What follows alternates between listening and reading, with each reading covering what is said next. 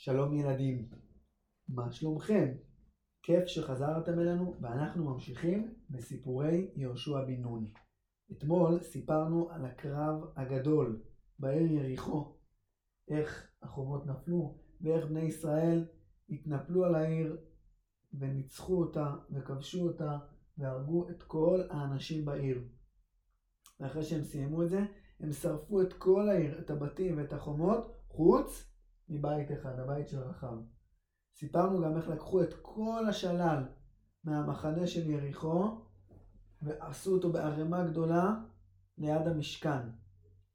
וסיפרנו שהיה איש אחד שקראו לו אחן, אחן בן כרמי, הוא היה משבט יהודה, והוא הלך עם עוד הרבה אנשים, הלך בלילה, להסתכל על העיר יריחו.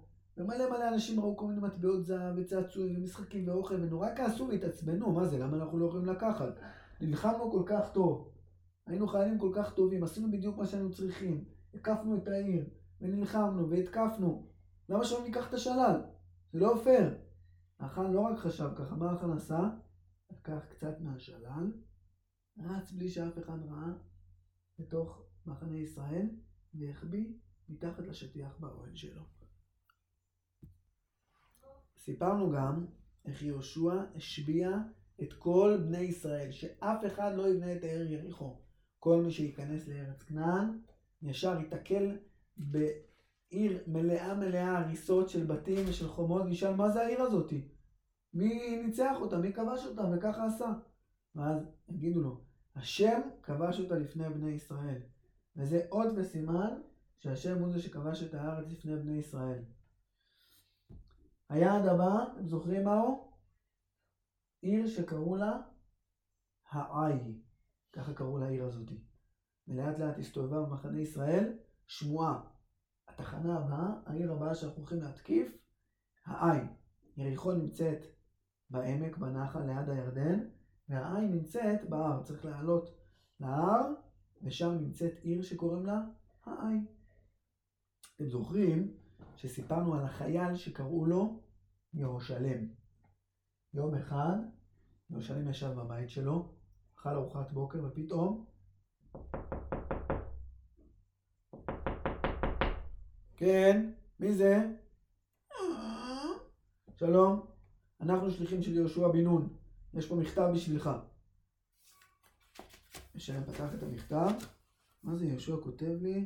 ירושלם, אני שמח לשמוע שנלחמת ממש מצוין במלחמה הקודמת, יש לי שליחות מיוחדת להטיל עליך, בבקשה תגיע היום אליי למטה בשעה אחת וחצי בצהריים.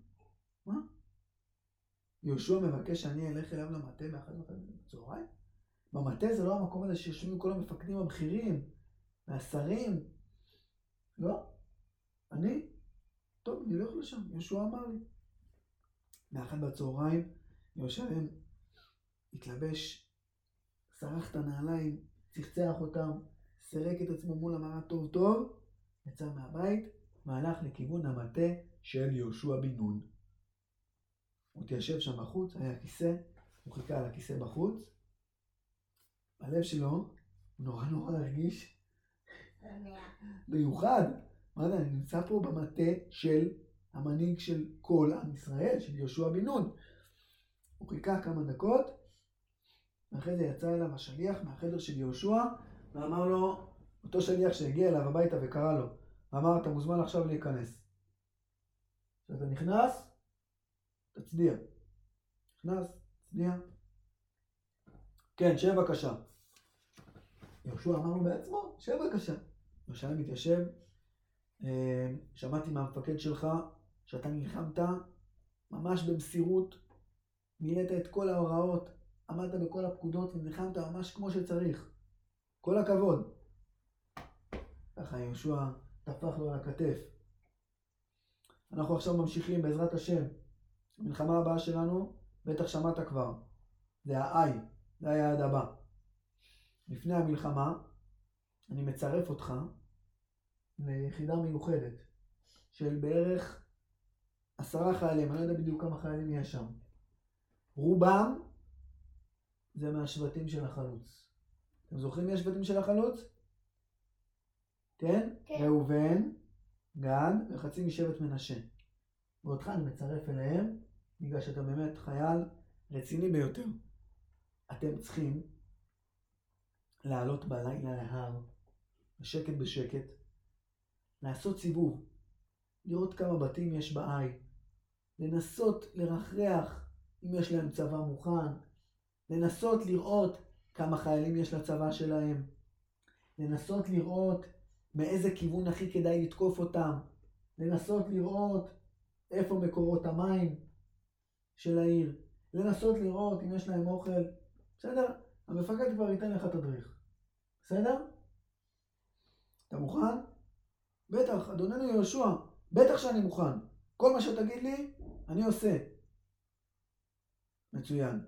אז כשאתה יוצא מכאן, ייקחו אותך למפקד של היחידה המיוחדת הזאת, ואתה תלך לשליחות הזאת, בסדר?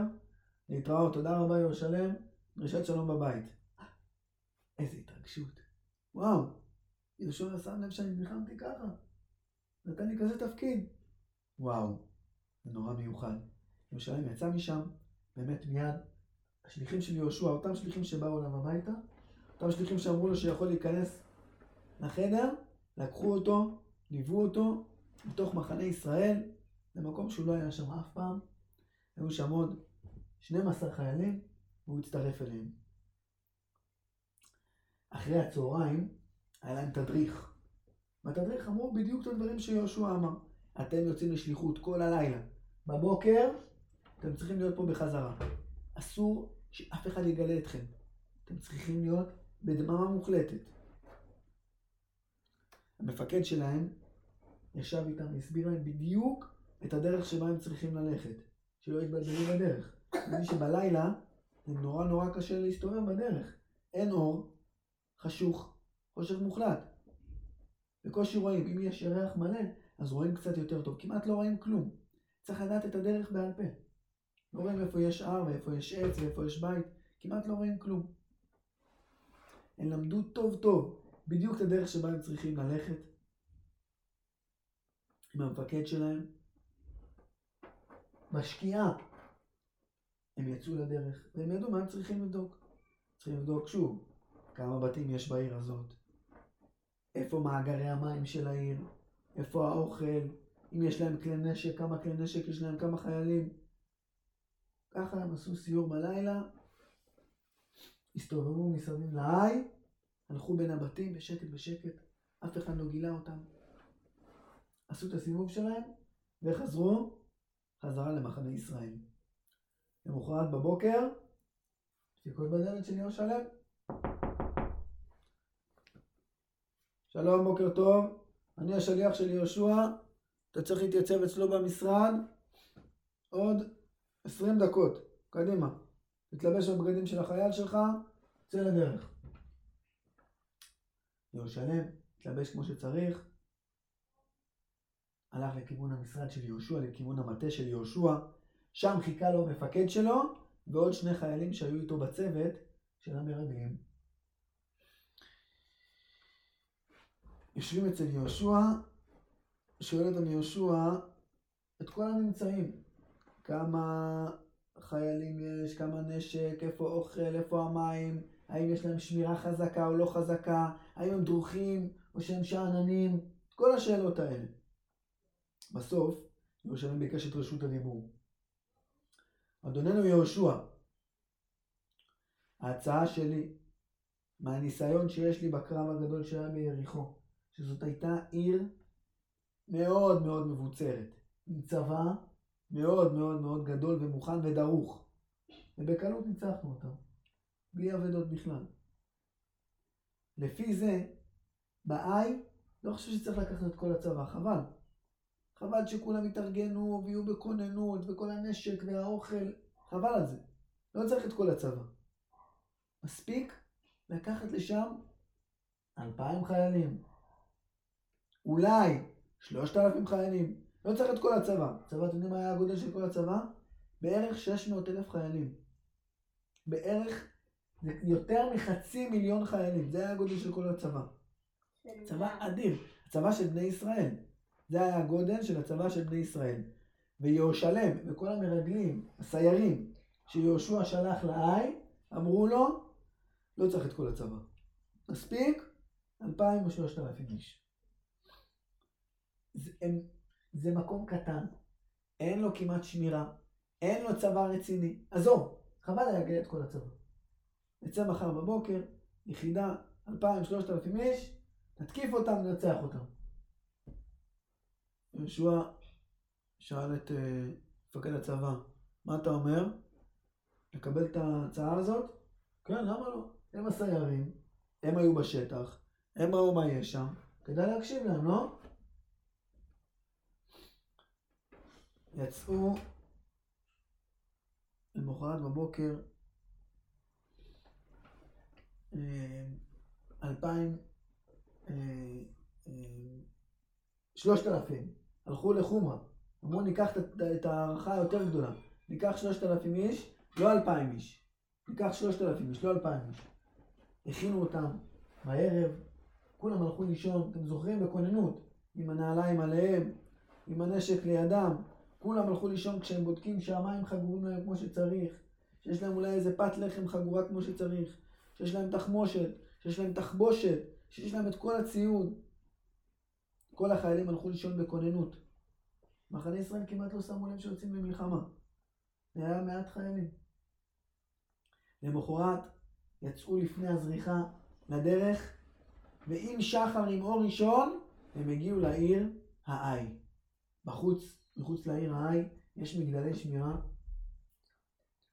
יש מגדלי שמירה, ומגיעים למגע הראשון. החיילים הראשונים, החלוצים של, אה, של הצבא, של שלושת אלפים איש, פוגשים את מגדלי השמירה של האי. ופתאום, איזה התקפה. מהחומה מלא חיצים של קשתות,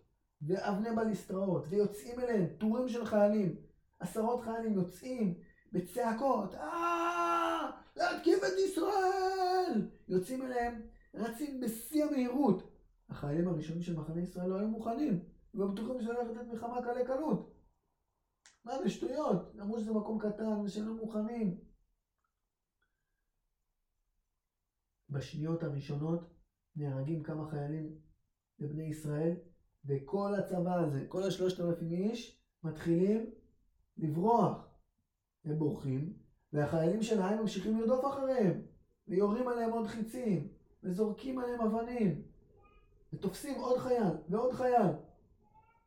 הם רצים ובורחים עד מחנה ישראל, ובדרך הזאת נהרגו 36 חיילים.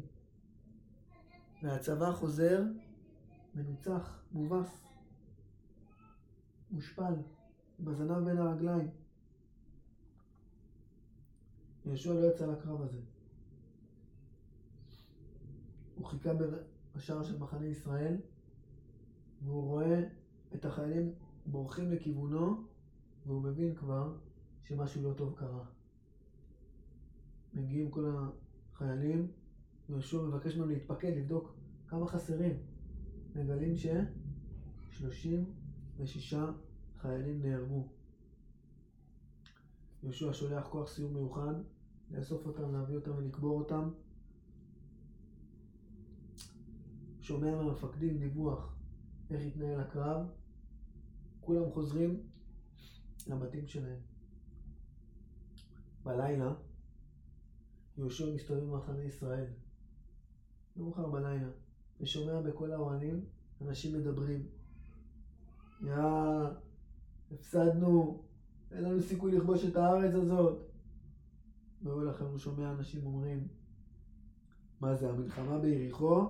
זה היה מזל, זה היה פוקס ניצחנו, אנחנו גרועים בזה, אין לנו סיכוי להילחם עוד פעם ככה. כך הוא שומע בעוד אוהל ובעוד אוהל.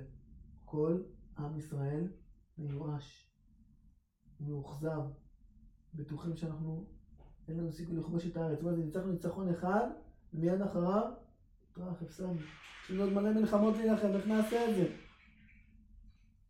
יהושע שומע את זה, הולך למשכן, משכן שקט, חשוך, נכנס לתוך ההיכל, בהיכל, לפני קודש הקודשים, לפני ארון השם, הוא נופל על פניו, נשכב על הרצפה, מרגיש את האדמה בפנים שלו, לאט לאט העיניים שלו זולגות דמעות ומרטיבות את האדמה.